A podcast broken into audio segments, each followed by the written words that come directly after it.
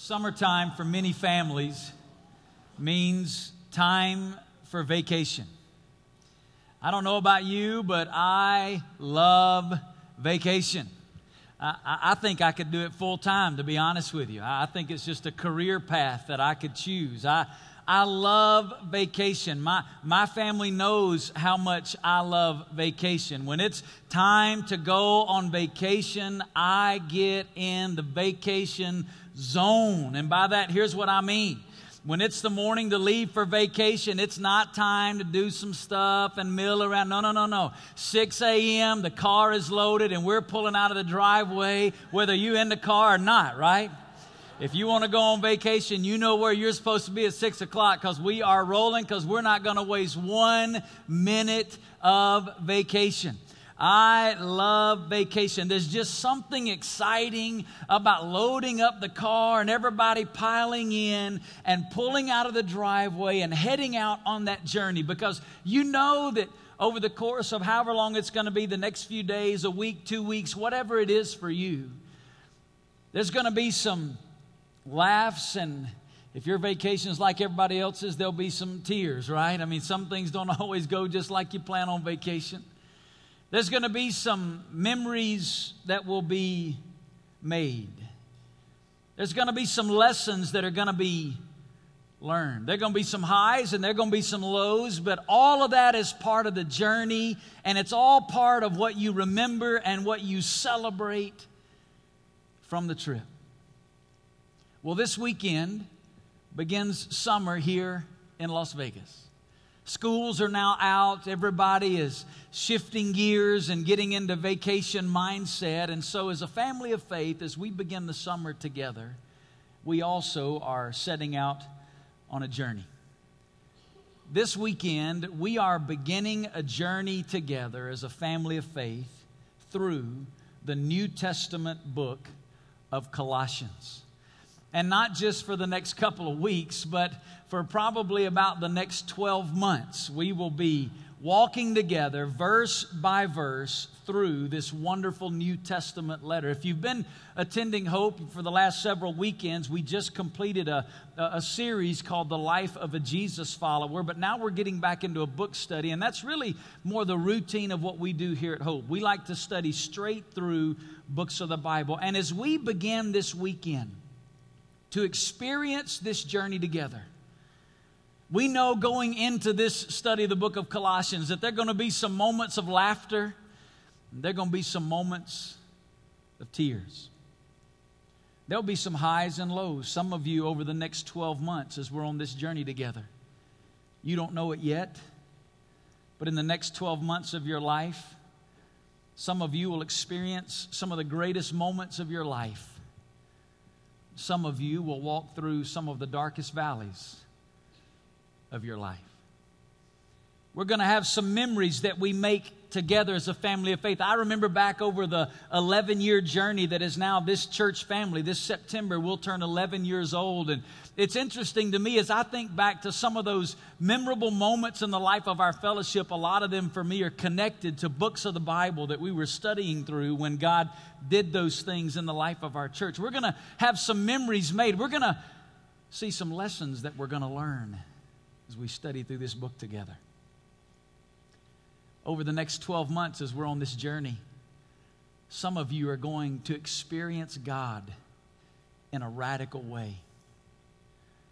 Some of you, through the study of Colossians, are going to have some of those aha moments, those moments when truth about God that maybe you'd heard before is going to come alive to you. And forever, your journey with Christ is going to be tied to the book of Colossians because some of the things that God's going to teach you and some of the ways that God's going to change your life. For some of you, we're going to finish this book and you're going to say, Man, that's my favorite book in the Bible because God is going to do so many things on this journey as we study together. For some, some are going to come to know Jesus Christ as Lord and Savior as we walk on this journey in the book of Colossians. Think about it.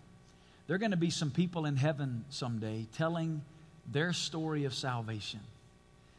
And their story of salvation is going to be linked to our journey together as a family of faith through this little New Testament book of Colossians. Some of you are going to invite a family member or a friend that you've been praying for for a very long time. And they're going to come visit one weekend as we're on this journey through the book of Colossians, and God's going to do something in their life and draw them to Himself and radically change them forever. And the book of Colossians is forever going to be a special place in God's Word to them because it's going to be that place where God first made Himself known. Some of you, God's going to put your marriage back together as we walk through the book of Colossians. You're going to experience revival and refreshment and intimacy in your marriage that you thought wasn't possible anymore as we walk through the book of Colossians. As we walk through this journey together, we're expecting God to deepen our walk with Him as a family of faith. So, as this weekend we prepare to take this journey together, I want to ask you to do four things. Here's the first one I want you to pray. I want you to pray every week that as we gather together, God would speak to us through the riches of His Word. I don't want to see a show of hands, but I want you to answer this question in your heart. How much time this week did you spend praying for this moment right now? You see, it's important that as we come together as a family of faith, we come together prepared. We come together with a spirit of expectancy, waiting on God to speak into our lives. And part of that, listen, every week as pastors, when we're going to stand and preach and teach your word, every week we spend between 15 and 25 hours a week in prayer, praying over, studying the word of God, asking God to speak to us so that when we stand before you, that it's not just our words, but it's literally God speaking through us as his vessel. But it's not just important that the man standing behind this desk pray. Listen, it's important that you pray. That you seek the face of God during the week and you pray for those in your small group, that God would speak into their lives. That you pray for those in our fellowship and that you pray for this moment every week when we sit together under the Word of God, waiting for God to speak into our lives. So I'm going to ask you to pray. Secondly, I'm going to ask you to, in your personal devotional time, over the next 12 months, spend a little bit of time in the book of Colossians. I'm not saying for 12 months you got to read the book of Colossians, but maybe over the next 12 months, a couple of those months, in your personal devotional time, you just dig in the book of Colossians and ask God to speak into your life. A third thing I'm going to ask you to do is make, make the weekend service a priority in your life. I know for many of us over the summer months into the early fall, we're going to take vacation. We expect you to. You need to do that with your family. But even when you're away, we put every message that we teach here at Hope on our website, Hope Church Online. It's all free, it's video and audio formats, either one, your preference. So I encourage you, when you're not able to be here with us collectively in a weekend, keep up with the journey online. Go and listen to the message and ask God to speak into your life. And then another way to make this a priority is to write down things as God speaks them into your heart. Pastor Travis this week shared this statistic with me. We forget 95% of everything we hear within 72 hours. You know what that means, right? If you don't write something down this weekend, by Wednesday, it's gone. We forget 95% of everything we hear in 72 hours. Now, if God speaks something into your life, let me encourage you to do something. Write it down. Take some notes so that you can meditate and, and think on what God is saying to you. And the last thing I would encourage you to do is uh, to, in your small group, at Hope, we encourage every person to be connected in a small group. I'm going to ask you that over the next 12 months in your small group, some, in some way incorporate Colossians into your small group. Now, that may mean that your small group studies through the book of Colossians. If you choose to do that, great. You don't have to, but if you choose to do that, it'd be wonderful. Another thing you can do is just add a discussion element in your small group where when your small group gets together, maybe before you begin your lesson, just a question hey, what's God teaching you through the book of Colossians as we're walking through it together as a family of faith? So that we as a church family literally dig into this journey together for God to do a radical work of transformation in our lives. So, with that, I want you to take your Bible, open it to the New Testament letter of Colossians. If you don't know where it is, it's in that little collection where Paul wrote Galatians, Ephesians, Philippians, and Colossians. If you have trouble remembering those books in order, the way I was taught to remember them is kind of cheesy, but it works. General Electric Power Company, right? Galatians, Ephesians, Philippians, and Colossians. Now, I know it's cheesy, but let me tell you what, you'll never get them out of order again, right? Galatians, Ephesians, Philippians, then the book of Colossians. Colossians chapter 1, we're going to start in verse 1, and we're just going to read the two introductory verses this morning. And I want to this morning answer a few key questions about the book of Colossians and then give you one big takeaway principle for today. Colossians 1, verses 1 and 2. Paul, an apostle of Jesus Christ by the will of God, and Timothy, our brother, to the saints and faithful brethren in Christ who are at Colossae grace to you and peace from God our Father. Let me begin because we're going to be studying this book together for such a length of time. I want to answer some key questions about Colossians. The, the, first thing that we know about Colossians is we know who wrote the book. It begins by telling us that this is a letter from Paul himself. Paul is the author of this letter. He wrote it himself. And it's a long uh, it's a part of a long list of books that Paul wrote in the New Testament. Paul wrote 14 of the New Testament books. Over 50% of the New Testament was written by one author, the apostle Paul. He wrote this book. Well, the second thing we know about it is who did he write it to? Well, he tells us that he wrote it to the saints and faithful brethren in Christ at Colossae. Here's what that means Paul wrote this letter under the inspiration of the Holy Spirit of God to the church in the city of Colossae. Where did this church come from? This was a church that was in this city there during a, was this, this letter was written approximately around 60 AD. So, where did this church in Colossae in 60 AD come from? Well, the Bible tells us if you study the book of Acts and read in Colossians, you know where this church came from. On Paul's third missionary journey around AD 53, Paul set out from the city of Antioch and he went on a missionary journey. And one of the stops on his third missionary journey was a city called Ephesus. Ephesus is the city where we get the letter of Ephesians in the Bible. Paul, while he was in the city of Ephesus, stayed longer in Ephesus than he did in any other city to which he ever traveled. Paul spent two whole years in the city of Ephesus, and Ephesus became for Paul somewhat of a center of his ministry action during that two years. And the Bible tells us in the book of Acts that during his two year stay in Ephesus, all of Asia heard the gospel. Meaning, while Paul was in Ephesus, it became a center for the expansion of the gospel throughout all of the region of Asia. Well, a city that was included in that region was about 100 miles to the east of Ephesus, and it was the city known as Colossae.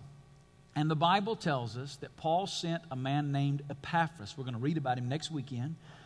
Paul sent Epaphras from Ephesus out as a missionary, and Epaphras went to Colossae and he preached the gospel. And the Bible says the Colossians learned of the gospel through the ministry of Epaphras. This church was born there in Colossae, and now we're reading a letter that about five years after this church began, Paul is now writing back to them with the instruction that we're going to read. Now, the Bible in this opening phrase tells us a couple of things that we know about this church. Number one, we know about their position in Christ. Paul says that he's writing to the what? Saints who were the saints? Well, they were not a football team, all right? That's not who they were. It was not the football team there in Colossae. That's, that's not who the saints were. And many people have a mistaken idea that saints or sainthood is a, is a select group of Christians that live an exemplary life. They demonstrate many good, miraculous deeds, and then after their death, they are given the title of saint. But you need to understand that the New Testament never uses the word saint in that way.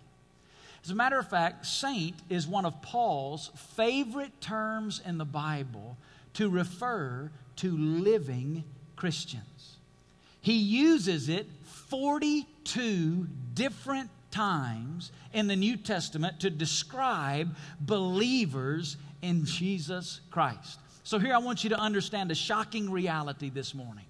If you are a follower of Jesus Christ, you are a saint. I want you to look around you this morning. There's a lot of saints up in here, right? You're a saint. Let me show you some other English words and phrases that we use to translate the Greek word that we get the word saint from. I want to put them up on the screen, and I want you to read them out loud with me. You ready? Holy, perfect, without blemish, pure, blameless, clean. Here's what that means you and I are holy, we are perfect. You say, uh, uh, Pastor, um, I don't think you know me quite well enough yet. Uh, I appreciate what you're saying about me this morning, preacher, but, but perfect? Really? There's no way that I am a saint. Well, here's what you need to understand Paul is not referring here to the way they were living their lives. Paul was referring to their standing before God. Let me show it to you in the Bible. Second Corinthians chapter 5 verse 21. Listen what it says. He made him who knew no sin to be sin on our behalf. This is important so that we might become the righteousness, say the next two words out loud, of God. Come on now, listen. Jesus took all of my sin on himself on the cross. All of my sin, past, present, and future. If you think about it, when he died, all of your sin and my sin was in the future. He took all of our sin, past, present, and future on himself. And the Bible says he became sin for us. And then through faith in Christ, where there's a great exchange that takes place. He takes all of my sin, and the Bible says, I get what? The righteousness, what? Of God. Listen, not just my best righteousness, not just man's righteousness restored, but the very righteousness of God. Here's what that means. When God looks at me and when God looks at you, he sees you as righteous as God himself. Not because I deserve that not because I live that way. That is why the songwriter called it amazing grace. You see, God gave me what I could not be left to myself and declared me to be right with Him. And here's what that means after you've been in heaven for 10,000 years, you won't be any more righteous before God than you are right now sitting in this seat. You know why? Because your righteousness is not based on your performance. Your righteousness is based on your position in Christ. We know about their position. They were saints. But then we know something about their lifestyle in Colossae. To the saints and faithful brethren. You see, who they were in Christ began to be lived out in their lives on a day in and day out basis. You see, I'm not becoming any more holy positionally. But as I grow in Christ, here's what happens. Who I am in Christ Christ begins to work that out in my life practically so that each day of my life, as I grow in Jesus, who I am positionally begins to be more reflected in who I am practically. Here's what that means I may not be all the person that I'm supposed to be, but thank God I'm not all the person I used to be. I am in a process where God is working out in my life practically what is true about me positionally. And one of the greatest things that you are going to learn through the book of Colossians is who you are in Christ. Listen. It is important that you understand your identity. You are not trying to live holy to earn a right standing before God. You and I are living holy out of the standing of who we are in Christ. And when we understand our identity now in Christ, it changes the way we see ourselves and it changes the way we live our lives. You see, the reality of the Christian life is that who we are in Christ overflows in our everyday life. Now, that's who Paul wrote it to. But we also know why he wrote it. Epaphras came to Paul and began to tell Paul that false teachers had come into Colossae. And false teachers had begun to attack two things. You know what they were? Who Christ is and who I am because of who He is. They began to attack the very deity and humanity of Jesus and then they began to attack the security of the believer that was established because of who Jesus was and is. And so Paul writes this letter to combat the false teaching that was coming into Colossae. And I want to show you two verses in the book of Colossians that are really the central theme of the entire book. It's Colossians chapter 2, verses 9 and 10. If you were going to shrink the whole letter down to two phrases, here it is For in him all the fullness of deity dwells in bodily form. What a statement about the person and work of Jesus Christ. In Him, all the fullness of deity. Here's what Paul said Everything that God is, Jesus is in the flesh. But then look what He said. And in Him, you have been. Oh, I can't wait till we get there to study it. Past perfect tense. I can't wait to unpack that. In you, in Him, you have been made. Say the last word out loud complete, lacking nothing. As you break down the book of Colossians, the whole book is broken down by the outline of those two verses. Chapters 1 and 2 deal with the first statement, for in him all the fullness of deity dwells in bodily form. In chapters 1 and 2, Paul lays down for us what is arguably the greatest doctrinal treatise on the person and work of Christ found anywhere in the New Testament. I cannot wait to get there. In Colossians chapter 1 verse 13 through verse 23, those 10 verses, we're going to unpack a seven week series called The Incomparable Christ. And we're going to take seven weekends and we are going to look in great detail at the person and work of Jesus Christ, all that He is and all that He accomplished for you and me. And we are going to understand about the glory and the magnificence of Jesus. William Barclay says about those verses no greater claims were ever made for Christ, and no greater claims can ever be made. We're going to unpack that together as a family of faith and dig deep into who Jesus is and what he's done. But then in chapter 3, Paul changes gears.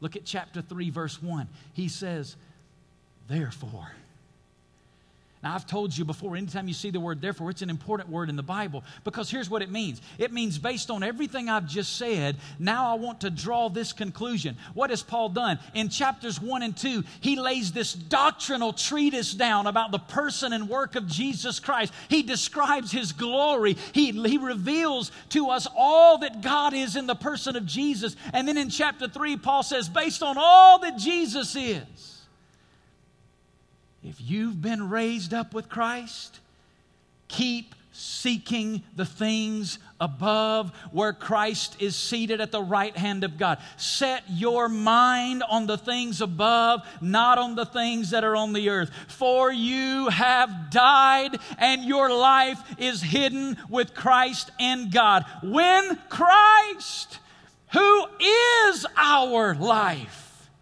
is revealed then you also will be revealed with him in glory. Then he says, Therefore, consider the members of your earthly body as dead to immorality, impurity, passion, evil desire, and greed. He, he begins to describe how who he is changes who we are. And in chapters 3 and 4, we see the practical application of who Jesus is fleshed out in our lives. And as you end chapter 3 and go into chapter 4, he gets real personal and he starts talking about what it looks like between husbands and wives and parents and children and masters and slaves. And he takes these principles of who Jesus is and applies them to the very personal and practical areas of our lives. So we are in for a journey through the book of Colossians. Now, that's a lot of foundation, all right?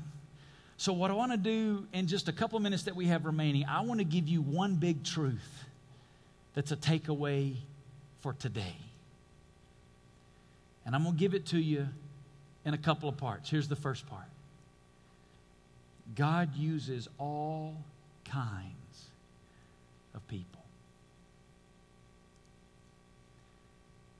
The first two verses of the book of Colossians, three people or groups of people are mentioned. He begins with the word Paul. John MacArthur says of Paul that Paul was the most influential I'm sorry, important and influential person in history since our Lord Jesus Christ. His personality was the remarkable combination of a brilliant mind, an indomitable will, and a tender heart. Nobody like Paul. As we read the book of Acts in the New Testament, we get a complete picture of who Paul was. The Bible tells us that Paul was a Hebrew of the Hebrews. What does that mean? It's a phrase that describes and stresses the purity of his Jewishness. He was a Hebrew son of a Hebrew mother and a Hebrew father. He was a Hebrew of the Hebrews. And not only that, he had reached the pinnacle of Hebrew society. The Bible says of him that he was a Pharisee. Now, when we hear the word Pharisee, we think of the bad guys, right? Because they're the ones that came against Jesus in the Gospels. And so we kind of think the Pharisees were the bad guys, but you got to understand in Jewish culture, the Pharisees were the pinnacle of society. Every mom and dad would love for their child to grow up and become a Pharisee. They were the most respected, the most honored, the most looked up to of all the people in Hebrew society. So Paul not not only was a Hebrew of the Hebrews, he'd reached the pinnacle of Jewish society and was one of the most respected men in his culture. The Bible also tells us that he was educated under a man named Gamaliel. Now, you may or may not know who Gamaliel was. But Gamaliel was one of seven rabbis in Jewish history that was given the highest title possible. He is arguably the most respected teacher of the law in Jewish history, other than Moses himself. Paul not only was a Hebrew of the Hebrews, and not only was he one of the most respected men in Jewish society, but he was educated as well as you could possibly be educated in the culture that he existed in. And if all that wasn't enough, he was also a Roman citizen by birth. Now, to be a Hebrew of the Hebrews and a Pharisee and educated to Paul's degree, but also be born as a Roman citizen in the day when Roman citizens through the Roman Empire were the top of the pecking order in the world society. Paul had everything going for him. If all that wasn't enough, Paul had probably the most dynamic personal testimony story of anybody who's ever lived. I mean, you want to talk about a guy that would have got invited to every conference to tell his story. Man, Paul would have got invited to them all.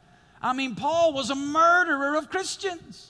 The Bible tells us that he was trying to stamp out the Christian faith and that he was personally present when they murdered the first Christian, Stephen, in Acts chapter 8. Paul was there holding the robes as a young man of the men that were throwing the stones to kill Stephen. Paul was doing everything he could to persecute the name of Jesus, and then he got on a donkey and rode to Damascus one afternoon. And Jesus appeared to him out of heaven with a bright shining light and knocked him off his horse and blinded him.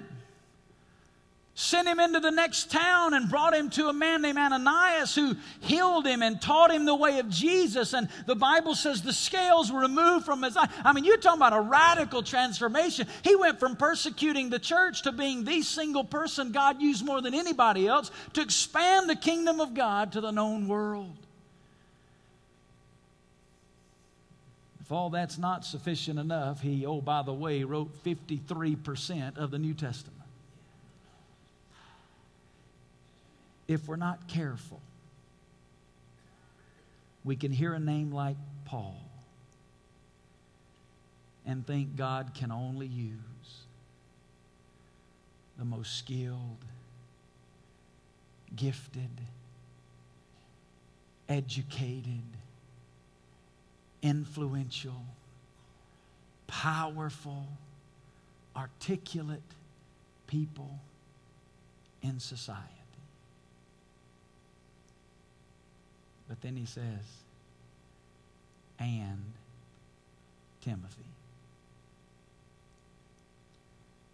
At best, at best, Timothy was a note taker for the book of Colossians.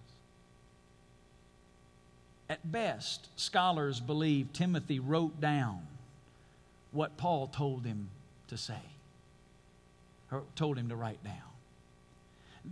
Many scholars argue that Timothy did even that because the very last verse of the book of Colossians, Paul says, I'm writing this greeting with my own hand. So either Paul took the pen and finished it himself, or Timothy's just mentioned here as an associate of Paul.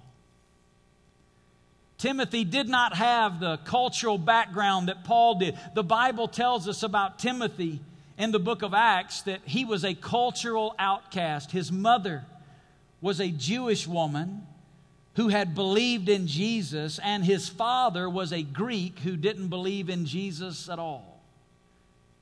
Half Jewish, half Greek, meaning that neither society would have accepted Timothy. He would have been an outcast in both worlds. His name is mentioned 24 times in the New Testament. 12 of the 24 times his name is mentioned, it is preceded by the word and. Here's the hero. Oh, yeah. and Timothy.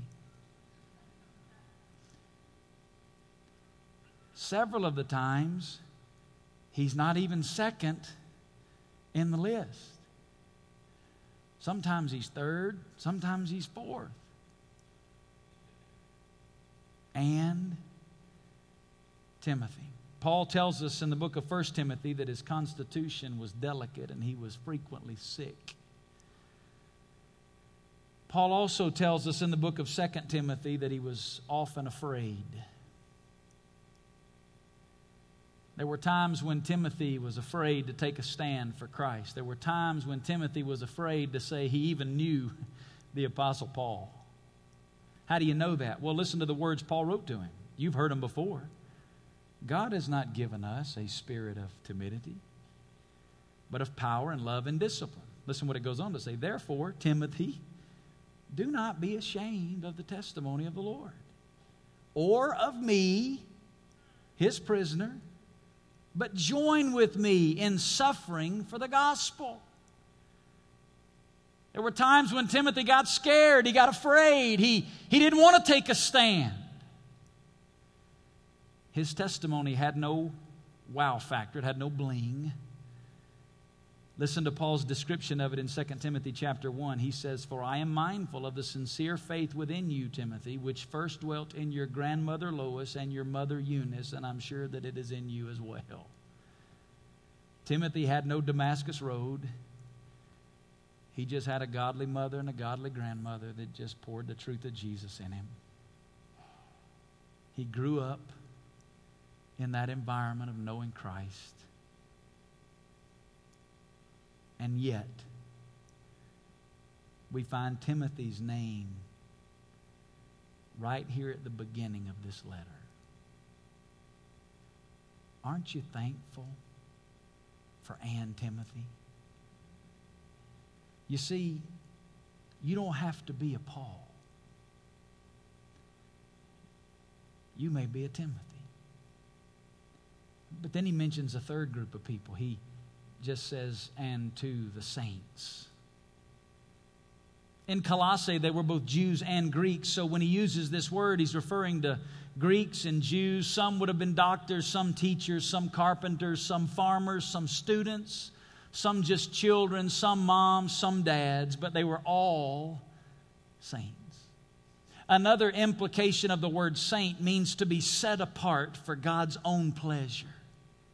Here's what that means God brought them into relationship with Himself, every one of them, and set them apart by His own pleasure to use them for His glory. Some like Paul, some like Timothy, some in other ways of life, but to use every one of them. That's why later on in Colossians chapter 3, Paul says, Whatever you do, in word or deed, do all in the name of the Lord Jesus, giving thanks through Him to God the Father.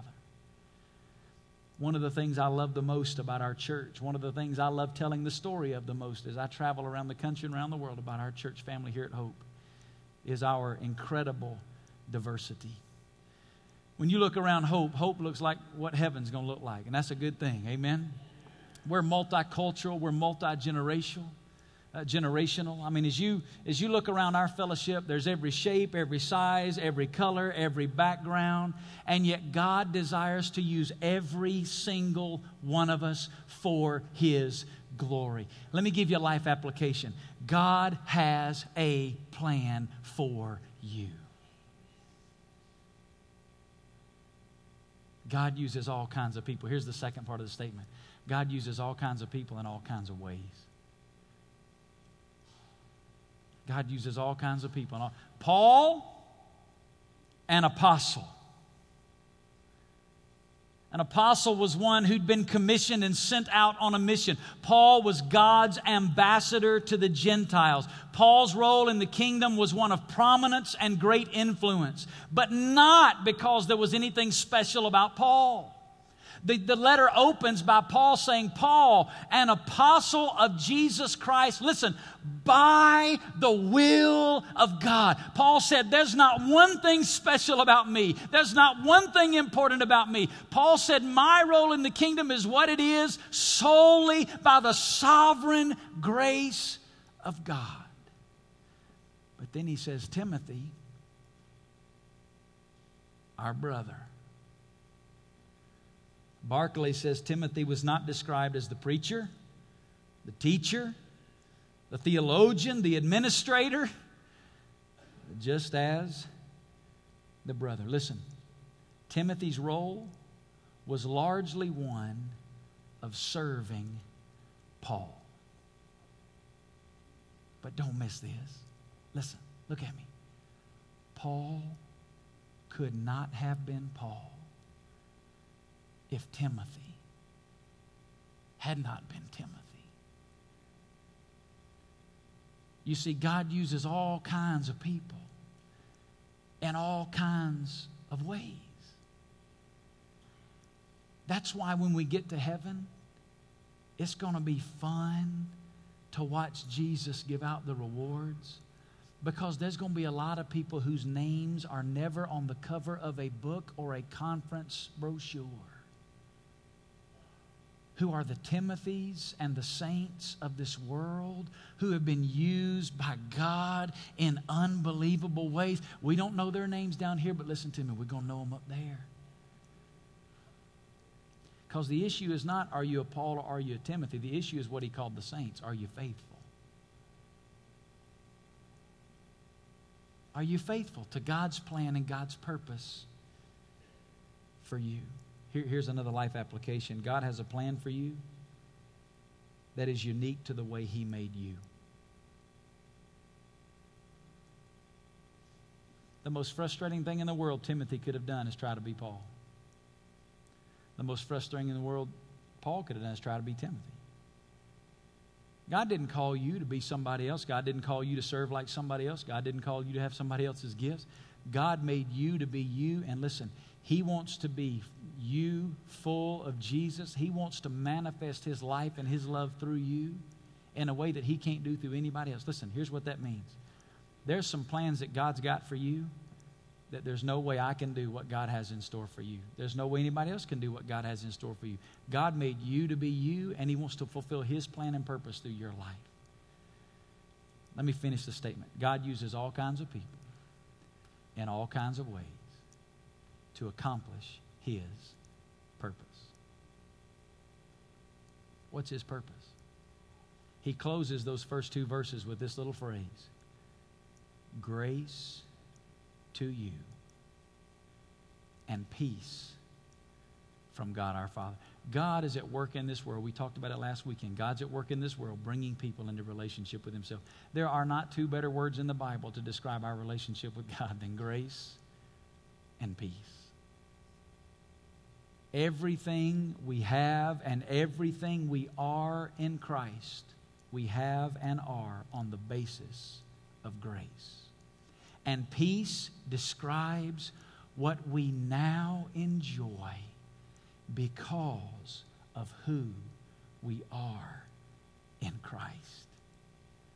Because you are in Christ tonight, when you lay down your head on your pillow, you can know what it is to be at peace with God.